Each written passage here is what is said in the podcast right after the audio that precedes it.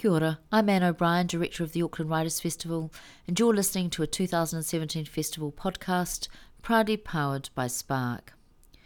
The New York Times photography critic and award winning novelist and essayist Teju Cole takes the audience on a virtual tour of the work of 12 of his current favourite photographers. We hope you enjoy it. Uh, so many of you will already have had the privilege of hearing uh, Teju Cole speak this week, whether it's about his delicate, artful novels, Open City and Every Day is for the Thief, or about the art of the essay form, of which he is a contemporary master, or as the inspiration for a fantastic series of Instagram essays from New Zealand writers on Friday night on High Street. Uh, but as if that weren't enough, Teju is also a superb art critic and on many, many occasions, he cited the influence of the late, great John Berger, a writer who transformed the world for all of us who spend our lives writing and thinking about the role of visual arts within society. Uh, it's always struck me as a reader and fan of Teju's work that he really is the heir to Berger's work in so many ways. Uh, the extraordinary clarity of his descriptions, the charged yet subtle polemic that underpins his criticism, but most of all, I think his understanding of the profound importance of the slow act of seeing, particularly in a world where the line between the real and the image is now so difficult to define and articulate. Teju is the photography critic for the New York Times, and his next book, Blind Spot, published in June, is a collection of his own photographs with accompanying text. Uh, today, he'll introduce us to the work of 12 photographers who are most engaging his critical attention at the moment. And I, for one, can't wait to hear him do it. So please welcome to the stage Teju Cole.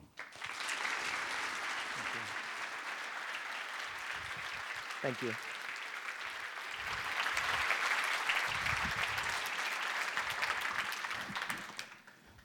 Well, hello, everybody. Um, thank you very much. That was a lovely introduction, Anthony. Um, I think it was. I was behind the door and I didn't have a monitor. Um, but from the uh, cadences of your voice, I, it sounded like you were saying nice things. so thank you. How's everybody doing? It's rather dark in here for you. Um, but it's really beautiful outside. You know, it's, it's really great. So I'm going to try to make this not. Um, unpleasant to be in a, in a dark auditorium on a beautiful day when you could be walking around um, taking in the sights.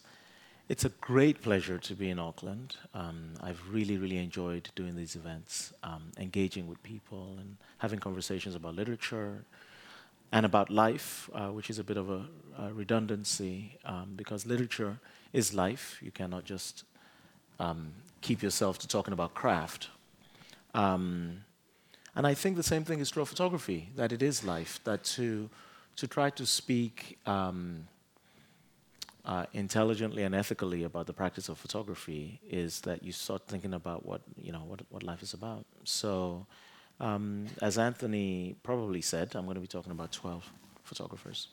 Um, as a way to, it's, it's often fun to work within a forum and just to say, take 12 photographers. In this case, I've picked 12 photographers who are still at work, who are alive. So I didn't want it to be like, uh, you know, greatest hits or like the classics. You know, you could easily um, find a lecture where somebody's talking about um, or Robert Frank or whatever, Cartier-Bresson. Um, but I wanted to give you a kind of um, a scan of where my head is right now in terms of people whose work I'm looking at. Um, but I, I mean, I don't know how many people are in this room right now, but it's, it's likely that however many people there are, um, there are at least as many cameras. So, because all your phones have cameras. Um, in fact, I, I don't know why we don't call you know the device when we take a picture. We don't say you took it with a, a phone camera, which is sort of the logical thing to say. We say camera phone almost as if the camera comes first. Um, but certainly, there's no barrier to entry. If you wanted to look at the world in a photographic way, it is possible to do so. Um, so, in that sense, I'm not delivering material to you sort of as an expert telling you, you know, what uh, some distant thing that has no bearing on your life. Um, it's it's an art that we all practice, Um, that's important to me. That's been important to the way I approach photography criticism. Um, because I think the cult of expertise can be quite dangerous. I mean, this idea that um, as an expert speaking only to other experts, that that's the only place where discourse can happen. Um, I think there's great value in actually presenting something and saying that what is there is um, um, is is is is visible to you. It, it, can be seen by you, regardless of your expertise. Um, and I'm not a photography expert. I mean, haven't been obsessed with it for a dozen years. I suppose I'm kind of an expert at this point. Um, but I'm not trained as a photography expert, um, which which probably annoys some people. Um, but for me, it gives me access to thinking about the ways in which I can make photography comprehensible to other people who are not experts. While I was walking on High Street yesterday, um, yesterday in which there were at least five different seasons, um, I went down to the harbor. I woke up in the morning. I said, I've got to get to an island today. Any island, I don't care. I've got to get to an island. I got to the harbor and I thought, nope, not doing that. Because there was a squall, you know. So I ended up sort of wandering around that whole area and then walking, wandering around High Street. And I saw a sign, I think it was for an optician's, um, you know, and it said, um, uh, real, you know, even all advertising has to sort of come with inspirational quotes these days. You can't just, they can't just say, you know, fucking buy the thing. They have to, everybody has to try to be uh, Rumi or something. You've got to become the Buddha just in order to sell you a a t-shirt. Um, and this sign said, vision is the art of seeing the invisible. And I thought, no, that's exactly what vision is not. you know? you know, I mean, kudos to the copywriter. Nice try. Vision is the art of seeing the visible, right? Um, uh, Oscar Wilde, probably a, a, a, more, a more talented writer than this poor copywriter, um, said that uh, it is only shallow people who do not judge by appearances. You know, I mean, of course, Wilde really loved, you know, to do these surprising reversals, but there's, there's something to, to learn there, you know, this idea that if you really look even at what something looks like, there's so much to draw out of it. There's so much information in that. Um, after all, a, photograph is a, a two-dimensional surface. Um,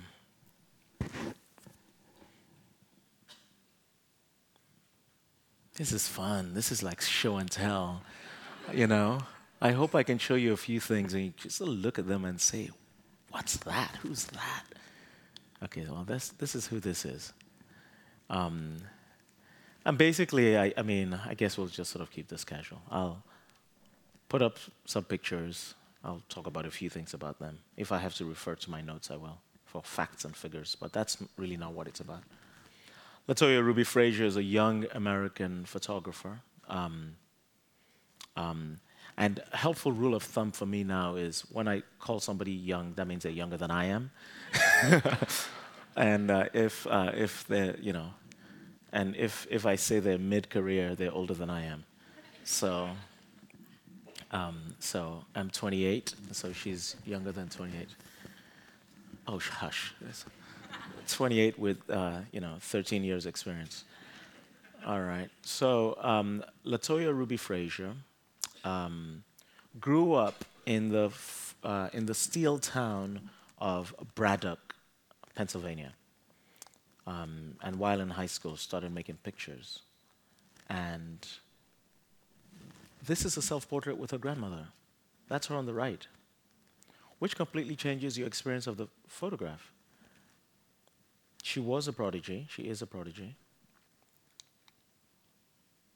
This is Latoya and her mom. And there's a tradition in American photography of sort of going into these spaces that were sort of steel towns, um, or turning your photograph on American, or your, your camera on American poverty. You know, people like Lewis Hine or um, uh, I mean, there were any number of people who shot in in the area of Pittsburgh. You know, from you know Walker Ev- Evans did, Lee Friedlander did. Um, what do all these people have in common? They're all, you know, white men of a certain access, certain sort of class. Also, but definitely tending towards the external view. Um, and the question that Latoya is asking is, you know, what does, what does Braddock look like? What does that experience look like? Well, it's not just the terrain, um, it is the effect on people's bodies. Um, and the fact that life is actually possible in these places, but that life is very much under, um, under pressure. So her work starts with her family, very intimate pictures, as you can see, sometimes a little bit uncomfortable to look like, people's houses, people's bedrooms. Um, in fact, I, I, I, just wanted to understand her work, so I went to Braddock, Pennsylvania, which is a seven hour drive from New York City, just to look around, not to interview anybody. Um, and it was being there that helped me understand that the, the, the house in which she grew up was up pretty much a three minute walk from one of the largest steel plants I've ever seen. So all this smoke is being inhaled. Um, and it's a kind of uh, working town where there's all this money being produced out of it. You know, Andrew Carnegie's first steel mill was in that town. Um, of course, then he takes all that money and he, you know, um, he makes a name and he builds uh, cultural institutions in other places. Uh, Henry Clay Frick was working with Carnegie at the time. Frick makes a Frick collection, but there's no Rembrandts or Vermeers or paintings by Titian in Braddock, Pennsylvania. Those paintings are in New York. Um, what you have is Braddock, Pennsylvania, which is fall, uh, falling apart. What I really like about Latoya Ruby Frazier's work is that over the body, uh, uh, her first body of work, um, she has been able to give us three levels of sort of the skin of this experience the interior of the home, family. Um, her mother got very, very sick.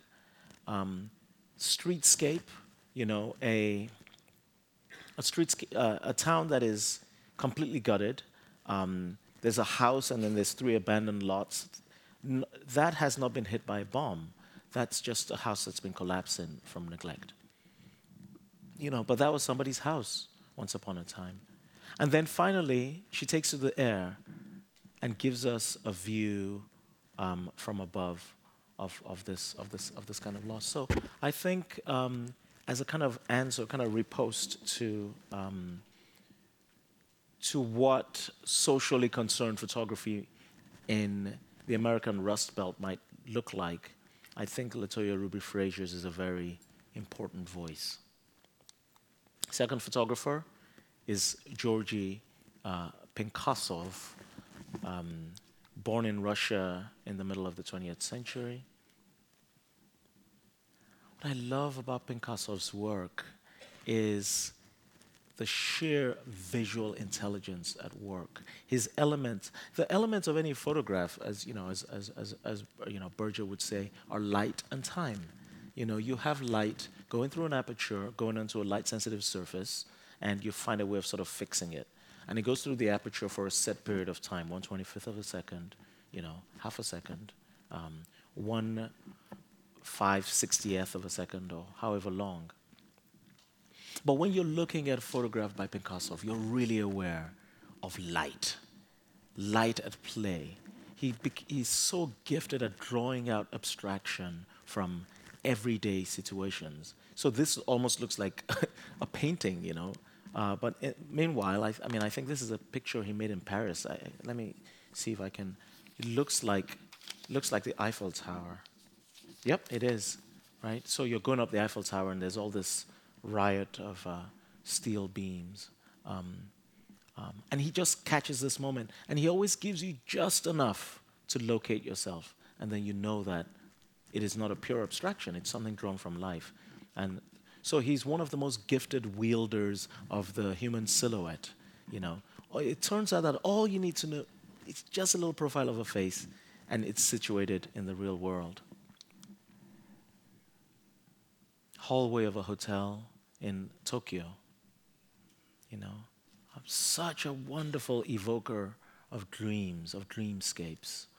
Um, sometimes the gesture is so soft, so simple, that you think, ah, I could have made that picture, uh, ex- except for, of course, that you didn't. Um, you know? Um, and so I love his work for the way it constantly reminds us that um, photography actually is, is an art of seeing. It's, it's you see the world. Um, it's a, uh, you know, as Cartier-Bresson says, it's a game of millimeters. You know, if you had just moved a little bit to the side and moved on, you would not have caught that man's shadow just at that moment in evening light in Russia in a market that is winding down for the day. But he catches it at the right moment. He's got that slant of light so that this puddle becomes like molten mercury, um, and he captures this, this ineffable moment. Nice cock. I have no idea why I just said that. Okay.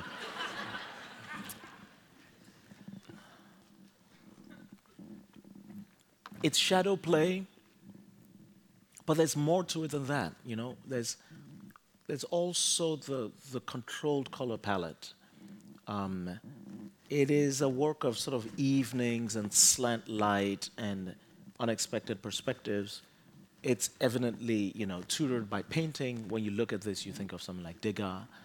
Um, but you also think of filmmaking because what I find in his work is a certain quality, not only that things are kind of in motion, moving a little bit, but almost as if things are settling into their final forms. He's not just captured what it is, it's, it's almost as if he, he, he has captured it before it, it has finished becoming itself.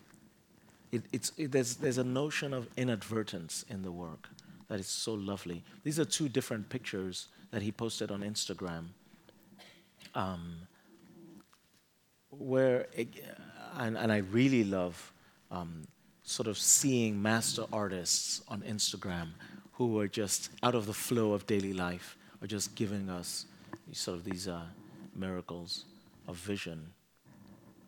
Very different from Pinkhassov is Jem Southam uh, if there's a certain velocity and lightness and flow to um, to to Pinkhassov's work, in a in a photographer like Jem Southam, who's who's in his late 60s now, uh, English photographer, what you have is immensity and slowness.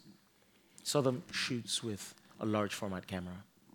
Um, and not just like a large format camera. He should, he actually sets it up on a um, on a ladder for reasons of parallax, so everything is just sort of head on. Very very crisp description. And what he will do is make an image, and a very short t- uh, uh, uh, some some time later, he'll make a second one, um, or maybe a third, in the same terrain and so his work is very much about slow changes in the landscape. Again, this is about the visible, but very slow. Okay? So it's not the decisive moment, but the glacial, the climactic, the ongoing moment. This is the same terrain, uh, two different times of day. Um, uh, Southam's work is largely done in the southwest of England, uh, around where, where he lives. Um, uh, this is a chine, um, a, uh, a, a, naturally occurring geographic feature of rocks. Um, and this is called whale chine. It's, it's in the Isle of Wight, I believe. Um, okay, so this was earlier. This is the morning, a morning in February 2000 and this is afternoon. So it's a play of light, but it's also about rockfall. Okay? So you could have an avalanche, but on a, on a, on a slower level, you could have a rockfall. Um, but every uh, sort of mountain or rock or cliff, any any protuberant, you know, geolo- geological feature is, uh, as you know, is always moving, um, and sometimes it's moving very, very slowly, um, and this phenomenon is called creep, um, or you know, soil creep, rock creep, um, and creep is so slow that it is said that there are certain geologists who spend their entire career following one single rock moving, moving down the face of a mountain. Um, this might be apocryphal, but I would like to believe it.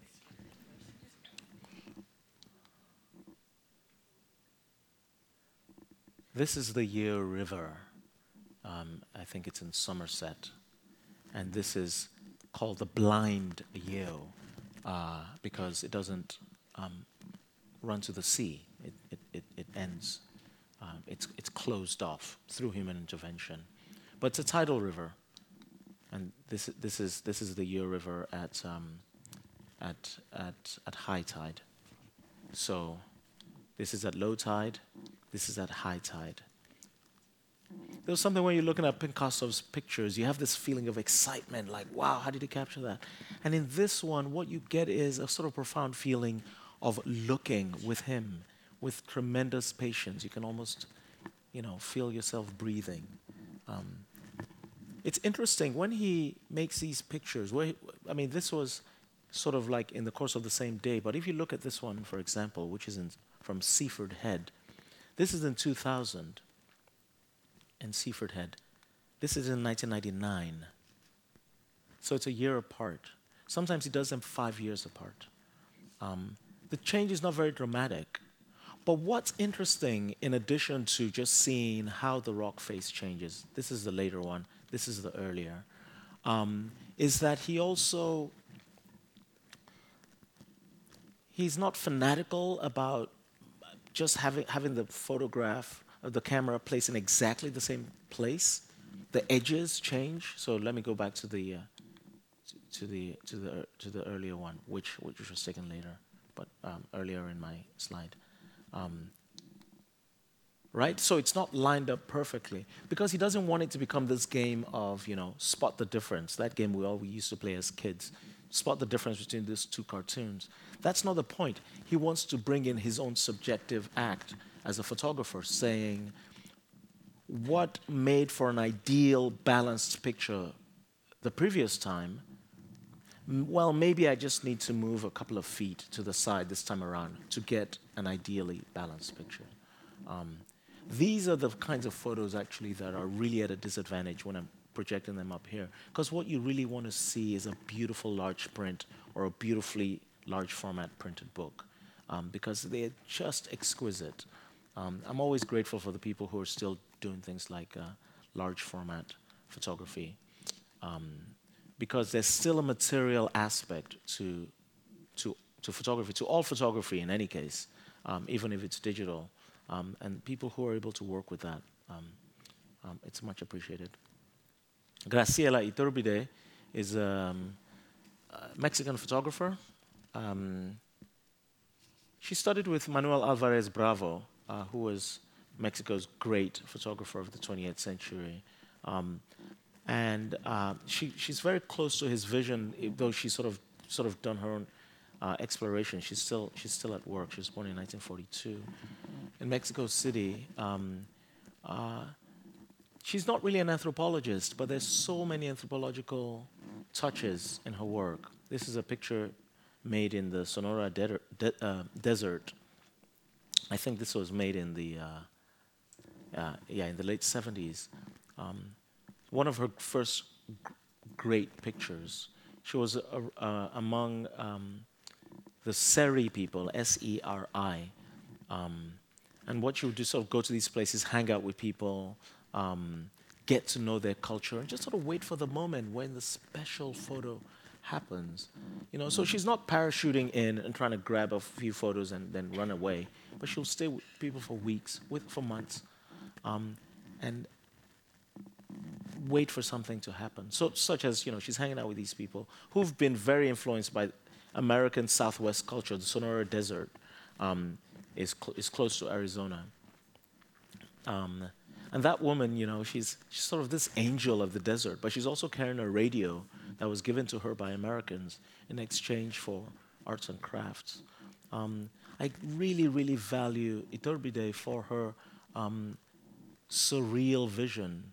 If you think of the classic photographic surrealists, um, you know, like Man Ray and, um, and people who were involved with that movement, you know, um, uh, both in writing and in, in, in photography, uh, there was something that, I mean, you, you read the theory, okay, sounds great, but then you look at the images, there was something slightly overdetermined about it.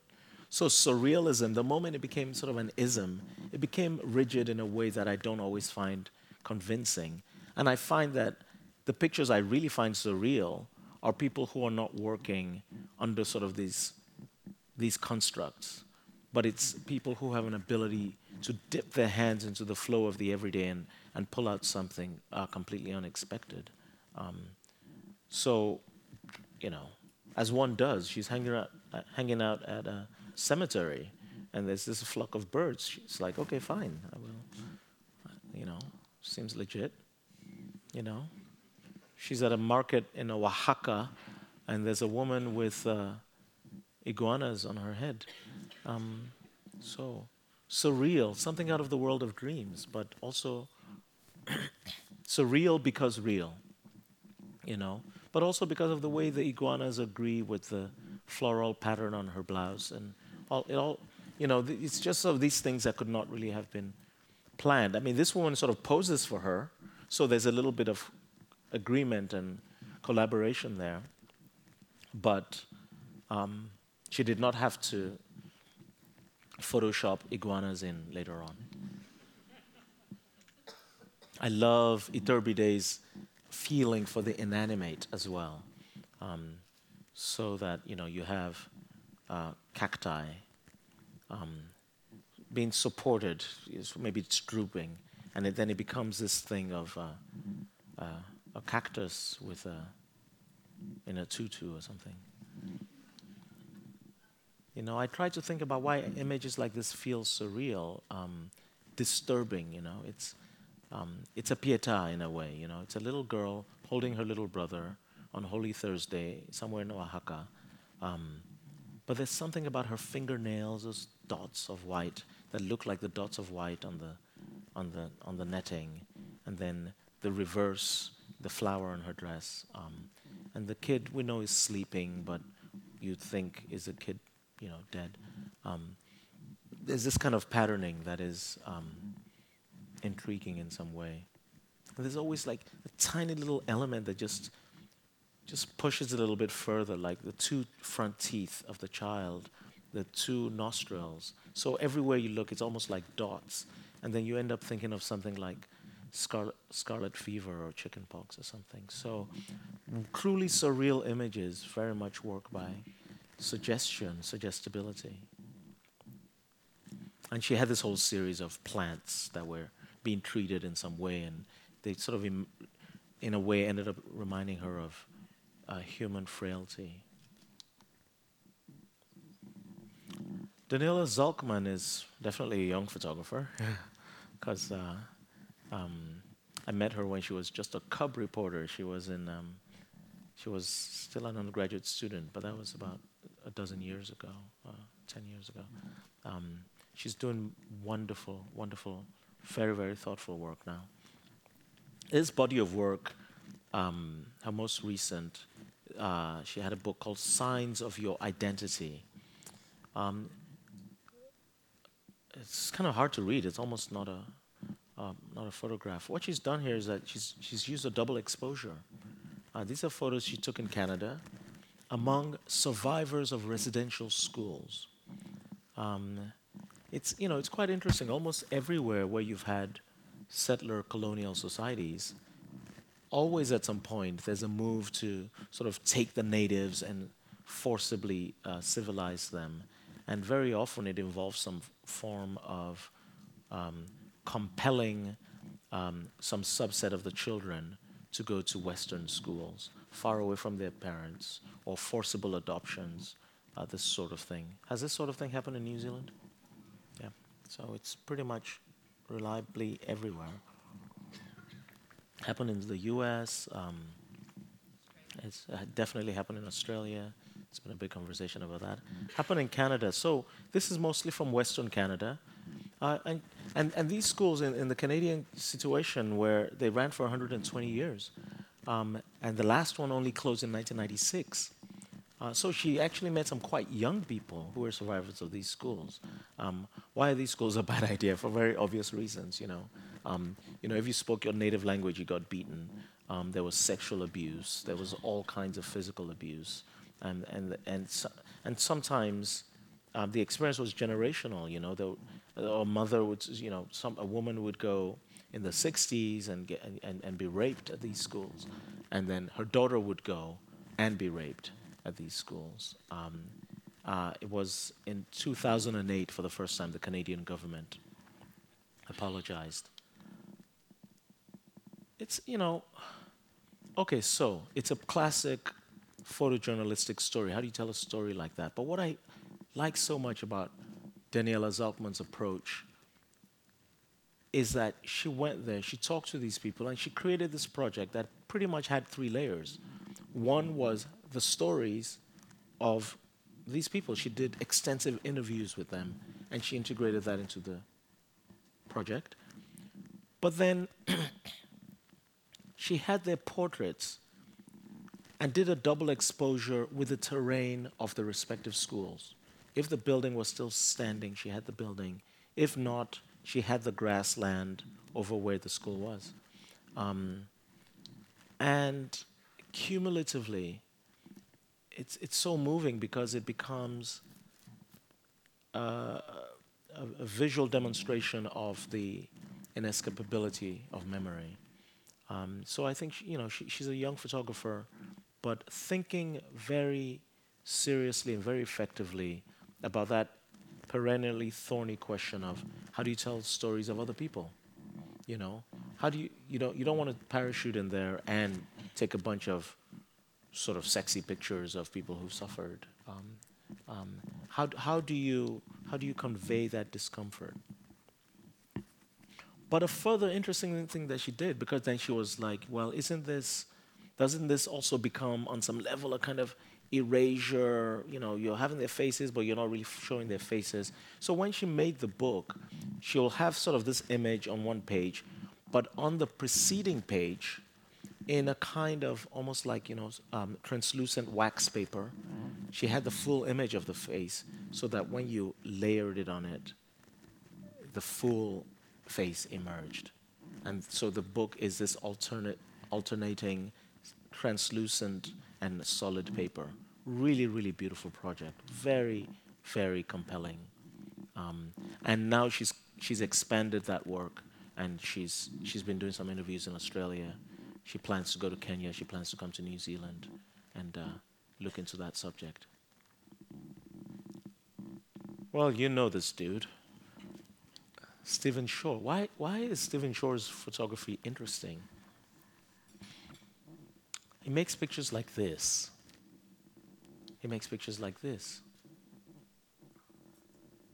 So, Stephen Shore, in addition to being an extraordinary photo pioneer, uh, pioneer in terms of um, using color at a time when most people were, oh, okay. Nope, that wasn't me. Oh, sorry, my, my monitor just started doing something funny. Okay. Um, could tech please make sure my monitor comes back? It's just showing me a timer now. Okay, thank you. Did that change at all? No, it didn't. Right. So now it's, it's like I'm talking to imaginary friends. Because this is changing. Um, but he also brought into the mainstream of photography a resolute and insistent banality. You know, it's like everything is fodder for photography. Now, if you're on Instagram, you're like, well, yes, of course, everything is fodder for photography, you know. But he was really the first person to like take a pic- picture of his breakfast, you know. Every teenage boy and girl does it now, and including lots of people who are not teenagers. I mean, I take pictures of my food and put on Instagram, But when he did it, people had said, you know, you must be having us on. This is not art. This is not real photography. Um, but what, it's, what is easy to miss with Shore is his tremendous sense of not just irony, not just deadpan, but structure. His pictures are always fully achieved. And when you look at very many of them, he did American Surfaces, and this, this was from a later project from the 70s also called Uncommon Places. When you look at very many of his pictures, you start to get a sense of his use of angles, diagonals, balance. They're ac- they are actually good pictures. A recent project of his that's not gotten very much attention, but that I like a lot, shows how convincingly he's moved into shooting with, uh, with digital cameras. He did a project in the Ukraine of survivors of the Holocaust. Portraits, interiors, personal possessions. And that book is oh, so moving, so powerful. Somehow, if I saw this picture, I would know it was Stephen Shore. And it, it has to do with the straight aheadness of it, but also in the way that little thing on the bottom left over there, there there's just a way he uses diagonals that is him. And also his fondness for the 4x5 format. Very much a Stephen Shore photo.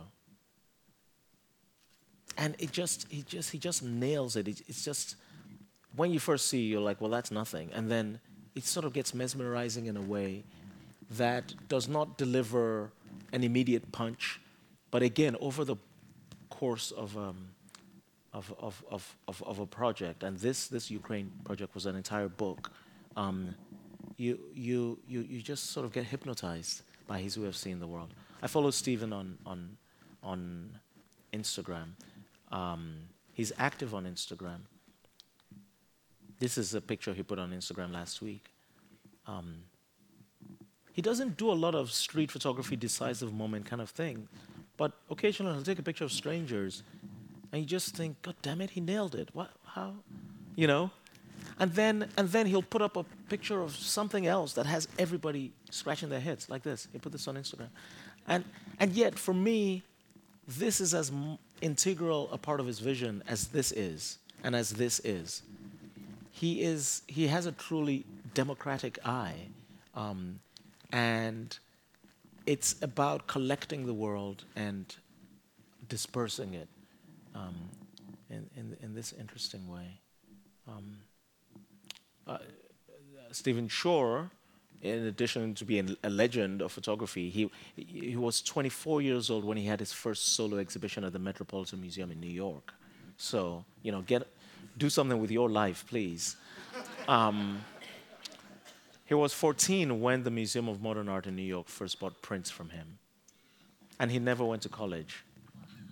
Um, but he's also my colleague at Bard College. And uh, he's a very self effacing man, wonderful human being. Okay. Uh, Zanele Muholi, I'll go back so you can see her name. Zanele Muholi is a, and I probably have to accelerate a little bit is a young South African photographer, portraitist, um, who's done a beautiful series of portraits called Faces and Phases. I like her approach to portraiture, mostly shot in the townships of, of Joburg and elsewhere in South, Af- South Africa, um, of lesbian and trans women. Um, she makes them look good. She photographs them the way they wish to be seen. They set it up together. It's a collaboration between the sitter and the photographer. And she's just sort of done dozens, hundreds of these. And when you see them in a massive array on, a, on the wall of a museum, the effect is staggering, especially with the, in the context of, of the incredible violence that queer people face in South Africa. Uh, lesbians, in particular, are murdered, uh, often the subject of so called corrective rape, which is as horrible as it sounds.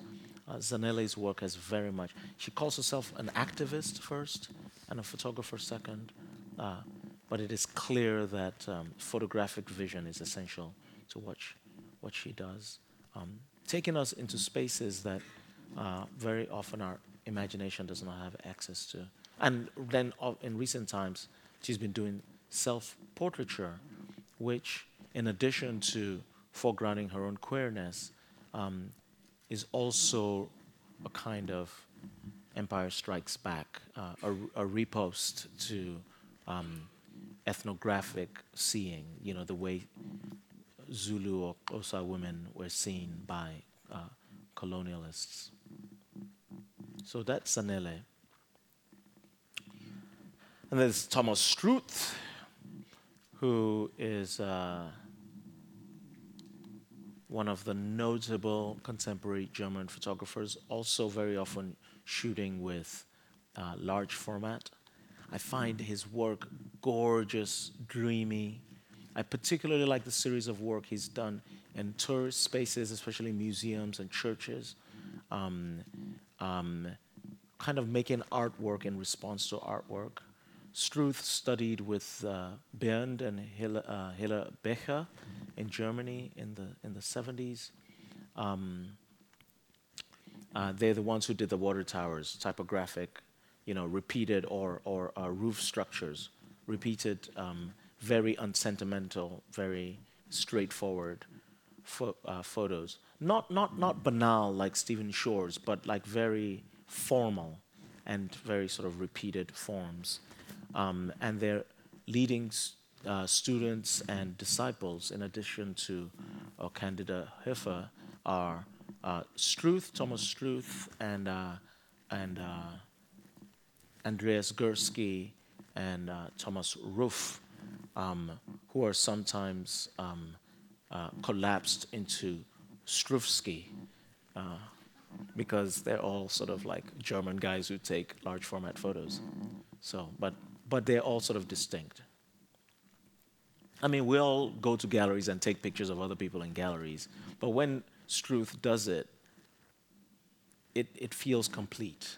The scatter of bodies interacting with the scatter of bodies on the wall behind them always works. I also think he's a great group portraitist, which is a very difficult art to do.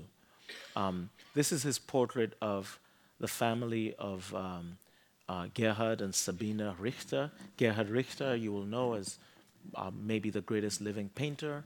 Um, this picture just has rhyme and rhythm and and tension. Um, it's relaxed. It's intimate. It's also a little bit weird.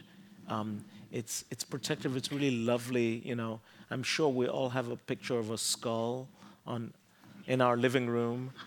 Um, it's like, dude, you've painted the, every possible subject, but the one you chose for your house is a skull. I love it. I mean, it keeps you focused. Um, but if you just look at this picture, I mean, look at what the hands are doing. You know, you sort of have one, two, three, four, five. You have this beautiful constellation of hands, six actually, um, and it just sort of really works. Um, so I, I like um, I like both. I like Struth's um, technical mastery of photography, but I also love his his um, his visual intelligence. This is a surgery of somebody having um, a very delicate brain operation. Um, and so he's also he's interested in in, in museums. He's interested in um, te- technology. He, he, shoots factories and surgeries, but he's also interested in uh, nature preserves and you know land, landscape in that particular sense, such as this this view of a nature preserve forest. And what connects all of those things is he's trying to think through the ways we institutionalize uh, the world, the visible world. Another person who do, does very good work around sort of institutions and institutionalization of things is um, the wonderful Taryn Simon, whom I can neither call young nor old because she's exactly uh, the same age as I am, or at least she was born the same year. Um, varied body of work. If I showed you, showed you this, this was Taryn Simon, and I showed you this, and I showed you this, and I showed you that, and I showed you this. It's very hard to figure out what they might all have in common. What you might think if you, you know, had the habit of reading pictures, if I, if I, if I, if I saw such a disparate group of pictures, my first thought would be that there's some kind of conceptual pressure underneath this image. In other words, there might be a little bit more to them than meets the eye. So maybe the optician on High Street is not completely wrong. That she might be depicting some things that are have there's more to it than what's visible. Okay. So she has always been concerned about what is hidden and what is hard to put into a picture. In this project, um, she had a whole series of portraits of people who were released from prison after being exonerated by DNA evidence. This man did 10 years in prison for a murder he did not commit because at least 13 different witnesses say they saw him at this bar, um, uh, which is where the murder took place. Um, but he didn't do it. So she, she takes him back there and makes a portrait of him. Because how do you show those 10 years? How do you show that suffering? Um, and then so she, she, then she pins it down. She's like, finally, now he's at this place. So he has been there. He just wasn't there at the time of the murder. How do you show something like the threat of nuclear waste? This is her photograph of a nuclear waste storage facility, which uncannily, with its glowing, seems to also coincidentally mimic the shape of the map of the United States. She did a series of, she hung out at uh, JFK Airport in New York. I know it's disgusting. Um, for a few days, and over a, a time period, she photographed um, everything that was seized by customs. And most of it was like cheap drugs from China, um, or you know, sort of leopard skin bags. And but people would try to bring food. People would try to bring in, you know, um, stuffed animals, all sorts of things that you cannot bring to the United States. Um, the U.S. is not as strict as New Zealand is um, about these things, but you know, fairly strict. They try to catch things. Um, and this is a kind of fruit, a tuber that that somebody tried to smuggle in from Peru. And in, in fact, by the time she was photographing it, and possibly by the time it, it was seized, um, it was already, as you can see, um, uh, uh, going bad and, and sort of uh, breaking apart. Um, it will interest you to know that this particular tuber is colloquially known as the New Zealand yam. so this one's on you.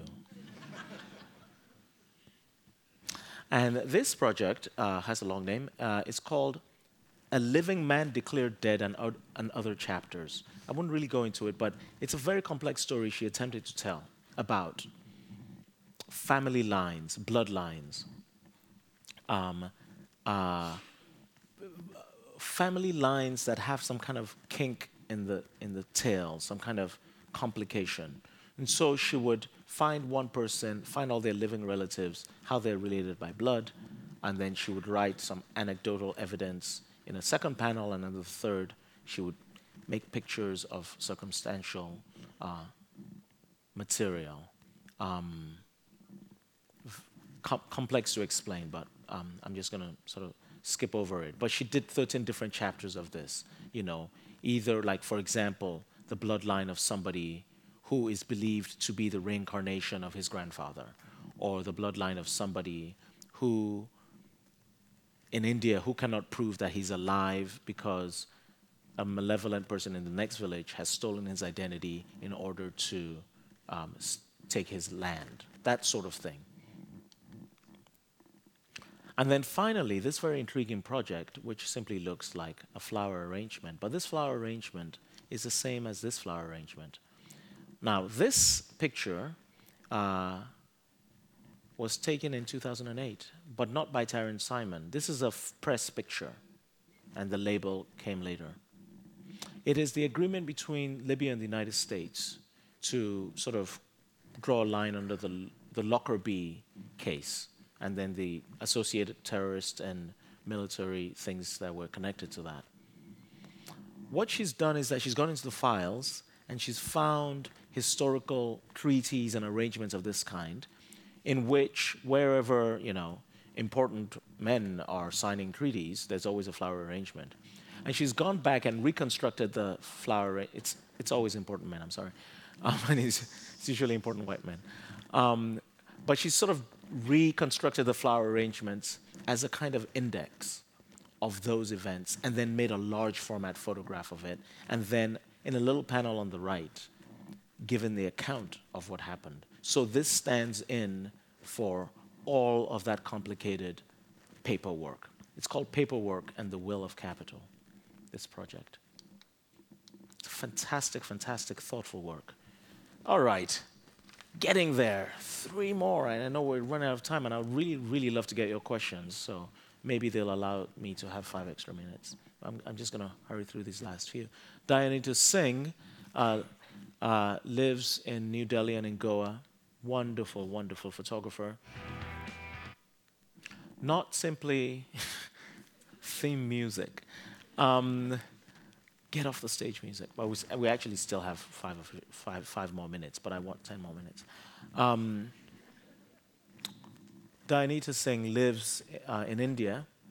Um, this is from a, a, project she did, one of her early projects, called Myself, Mona Ahmed. Um, portraits of this, of this uh, Oh, I, I guess Mona Ahmed is, uh, she's transgender, yeah. Um, and she, she, she was part of the traditional Indian um, practice of, of, of, the, of the eunuchs um, who perform at weddings and the itinerant uh, singers. But even within that group, she was very much an outsider. Um, and um, but Dayanita got very, very, very close to her. And what I love about her projects is that it really very much goes beyond the merely documentary. It's very intimate. She made a beautiful book of portraits of Mona Ahmed. But Dayanita just has such a great eye, and she's able to put together, she believes her art form is the book. And she puts together these lovely sequences that are just like poetry this, this project was called File Room. So she loves archives. This was called Museum of Men. It's a whole project of men at work. This was called Blue Book. Um, this is also from Blue Book. Um, this is from a project called Museum of Chance. But I, I love the way things, the lucidity of her work, the way objects speak, um, things feel like they've been touched, they've been used. They, they are full of the memories of the people who use them. Um, she's one of the real poets of the camera. Another great poet of the camera is the Japanese photographer, Rinko Kawauchi, who, um, and I think what she and Dayanita have in common is that you know, there is a little bit of an ironic uh, energy to somebody like Stephen Shore's work, who's, who's really foregrounding the banality. Um, what Rinko Kawauchi does to an even greater degree than Dayanita Singh is it is the ordinary, but she elevates it to the status of the miracle. It's, it's, it's, it's, it's, it's, it's very soft, but it's also very mysterious. And it's almost as if she's going through life in a kind of daze, and very unusual things are presenting themselves to her, and she's just making images of everything that she she sees, and so that when you go through one of her books, there's it's it's it's it's like you you have your eyes open, but you almost feel as if your eyes are closed, and you're seeing with your mind, or you're somehow seeing it with your emotions. This very unusual picture she made in the wreckage of the Fukushima uh, events of 311, um, a white pigeon and a black one circling and circling, looking for a place to land. And then this is a project she did around traditional Japanese practice of burning the fields. A project called Ametsuchi. All right, and then my last photographer is the great Alex Webb, one of the living masters of decisive moment photography. Um, in a way that's related to his Magnum colleague, uh, um, but quite dif- different. He's able to make an image that just nails it. And you just think, wait, what? How? How did he get that? He didn't pose these people. This is just a street scene in the 80s in Bombardopolis in northern Haiti. Um, it's like taking the Cartier Bresson idea of the geometrically resolved picture and then throwing in a dash of color and throwing in two degrees of complexity. I think Alex Webb is the kind of photographer that maybe young, tough guy men photographers think, I want to be like Alex Webb, you know? Um, and you can never be like Alex Webb, forget about it, you know? You could like hang out at a playground for three years, you'll never get this picture, you know? Um, I think the universe collaborates with him to just give him these strange, I mean, this one looks like a, a dryer cycle and put, throw a bunch of kids into a dryer and just spin them around um, perfectly resolved. I asked him about this picture. He said, "Well, I was in Istanbul, and I saw these mirrors in this in this uh, barber shop. So I stepped in and I said, you know, can I can I take a pic? Can I you know can I make some pictures here? And they said, yes, come in. Now, most of us would maybe not have the boldness to do that, but if we thought, oh, can I, you know, we might ask, can I take a picture in here? We might step in, you know, you know, sort of in an embarrassed way, take three or four quick pictures and, and, and move on again. He stays there until he gets his shot. He, shoot, he stepped in and shot six rolls of film. And he got this picture, and boy, was it worth it. Miracles, miracles of vision. This is also in Haiti. And it's not just the geometry that is resolved, it is the colors as well. I mean, you think this is amazing. Check this one out. Kids are hanging out, and he's hanging out with his camera. And snap. And you've not even you're not even done seeing this picture yet, because look all the way to the left. You see that basketball hoop? And there's a ball just falling through it. That's what makes it an Alex Webb picture. Miracles. Okay, and the last picture, so, uh, by, also by Alex Webb, photograph taken on the island of uh, Tokelau inside a church um, about 15 years ago. Um, all right, that's 12 photos, photographers to begin with. Thank you.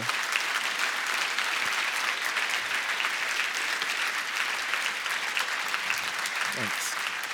All right, thank you. Thanks a lot. Um, I hope you liked at least two photographers, and uh, we can uh, take some questions. Um, and maybe you know, it's it's exactly one o'clock now. Uh, some of you have to go, but maybe we can just go five minutes over and uh, get it going. Yeah, uh, the the um, the microphones are up here, so maybe the next person can sort of come up. Yeah, thank you. Hey there. Hello. I kind of feel like my heart is kind of bursting right now, just with everything we've seen. It's really beautiful. Thank, Thank you. you. Thank you. My father was a photographer, and um, he always talked about taking photographs, and I feel like that was always the word that was used uh, over many years. And I noticed people talking about making photos now. Yeah. Yeah, it's an interesting What's distinction. The, yeah. Yeah. What's can, can you? Um, you know, I mean, originally, thank you very much. Uh, the, there's always been this um, debate right from the get-go whether photography is art. I mean, of course, it's art. but you know, the question was always there. I mean, if you just snap something from the real world, how can that be art? Um, but it is art because of the intentionality and because of selection and because of the tremendous technical complications that are involved in um, your choice of camera, medium, film or digital, all the uh, all that's involved in printing. Um, but I think talking about taking photographs, not only did it give a sense of like you know stealing something, but it also made it sound maybe a bit too easy. And I do like to think about people making photographs because pressing the shutter is only one tiny part of it, it's 1%, you know.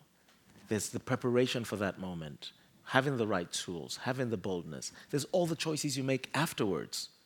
You know, after all, I could easily press the shutter 100 times today when I go out for my afternoon walk and take, you know, take those photos.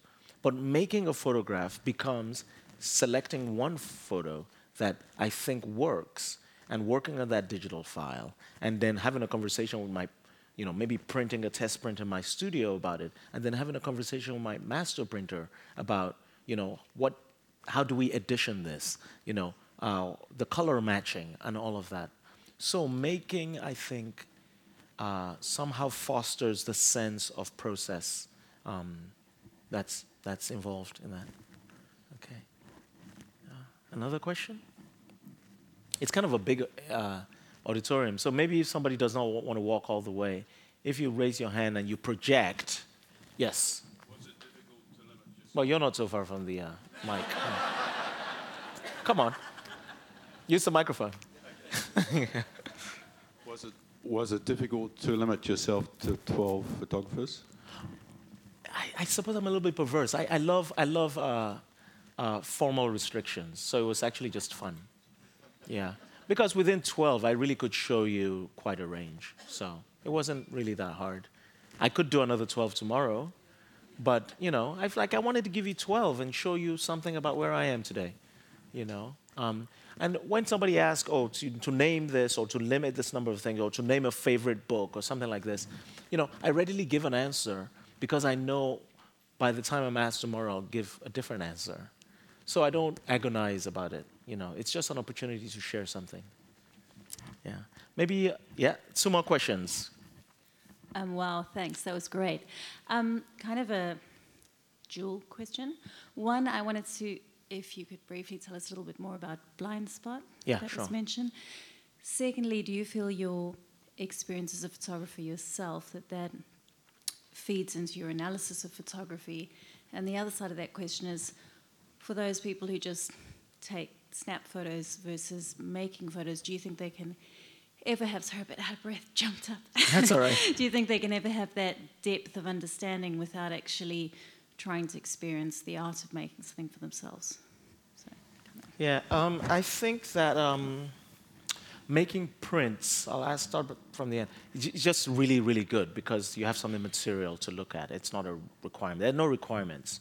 But anything that can slow you down and bring you closer to the form is great. For the past four years, I've been shooting 35 millimeter film and medium format, and then this year I went back to digital in the hopes that what I learned from shooting film could influence my digital in some way. You know, whatever can slow you down in life in general, it's just a good idea, you know, um, because everything is hurrying us along all the time. Um, uh, so Blind Spot is my forthcoming book. By the way, don't follow me on Instagram because I post a lot and you're just going to be like, you know, this guy's completely overwhelming my feed. Um, however, I am going to be here for the next almost two weeks. I'm going to post a lot of New Zealand photographs. So if you'd like to follow me, it's underscore Teju. But don't. um, but Blind Spot, this book will come out in. Uh, June. It should be available here because Faber is doing it. And it's just, yeah, it's traveling the past many years. Um, and I, as you can see, some of my, fo- uh, my favorite photographers are people who are tussling with what can words do when you put them next to an image? You know, words and image, words and image, like Daniella Zalcman or Taryn Simon or, uh, or even Dayanita Singh sometimes. Words and image, what can you do? And this is what this book is about. Um, it, it's a book I'm, i started to compile uh, with the photographs I've made, 25 different countries. Uh, in 2011, I went blind temporarily in my left eye. And after I got better, I got better.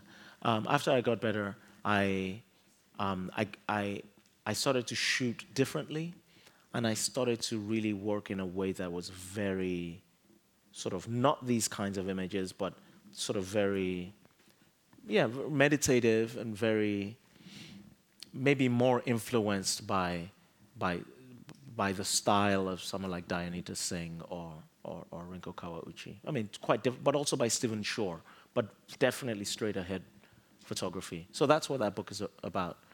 Um, and then your, the first, your second question was about. Um, Oh yeah. So uh, writing about photography helps me, I think, be a better photographer. Um, the, the the only thing about you know being a critic and making art is that when you're making art, um, you have to keep reminding yourself to be vulnerable. Uh, otherwise, you, you because you're facing the tremendous risk of being an expert. And I have lots of friends who are experts in various things. They tie themselves up into knots. They can never take a risk they know what's wrong with other people's work, but they'll never put their neck on the line, never write a poem, never write a novel, never present a photograph as a work of art, never make a painting. Um, and I wanted all the intelligence that a critic could have, but when I go into my art, I'm naked and vulnerable, willing to get it wrong. So uh, but otherwise, no, trying to know a lot about photography does not make me a worse photographer. I hope not. You know. Yes, maybe last question. Yeah. Before the advent of digital photography, the artistry of photography was fairly well defined. Yeah. Now, in a digital world with all the Photoshop capability, I'm trying to, I have a struggle with defining what photography is. Yes. Certainly different from what it used to be. That's right. I'd be interested in your comments That's right. Yeah, I mean, it's certainly different, but almost all art forms have evolved, you know? Filmmaking is different, and painting is different. Um, Picasso started out painting social realist paintings, and by the end of his life, obviously, very, very different things were happening in his work and in everybody else's work. Uh, you know, de- uh, same thing with Matisse. Um, poetry has changed. Uh, you know, when your grandparents were young, it was very clear what counted as poetry. And now, not only is it different, it's also not as clear. And yet, we can never say that those things, A, are not being done or are not being done well. Um, somehow, the, the quotient of excellence has neither gone up nor gone down good work is always going to be hard to make. You know, there's that thing about oh, you know, poetry without you know without rhyme is like playing tennis without a net or whatever. Um, but no, I think it's just moving on to a different sport in which your fitness and your excellence still matter. Um, uh, there will always be at heart and at the heart of all this work the lyric instinct. These are 12 excellent photographers, all different styles. Some of them might never even have heard of each other. Some of them might not even like each other's work. And yet, at the core of each of them is something that has succeeded, that has worked. Um, so, uh, things, like I said, everybody in the room has a camera, but it does not mean that photography is easier now. Good photography that works. There will always be that search for the ability to recognize when the bird fi- finds its branch, you know, when somebody does it and, and, and, and, and nails it.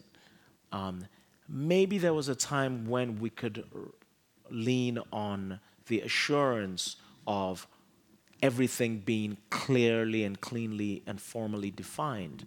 But you have to also remember that even in the 19th century, when everybody was working with formal rhythm in poetry and with rhyme and very structured forms, it was clear that some people were great poets.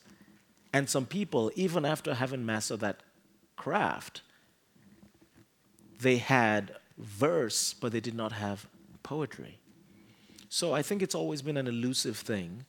Um, and I think part of the work that we all do as people who love the arts is, regardless of form, or even the absence of form to recognize when we see uh, the real thing.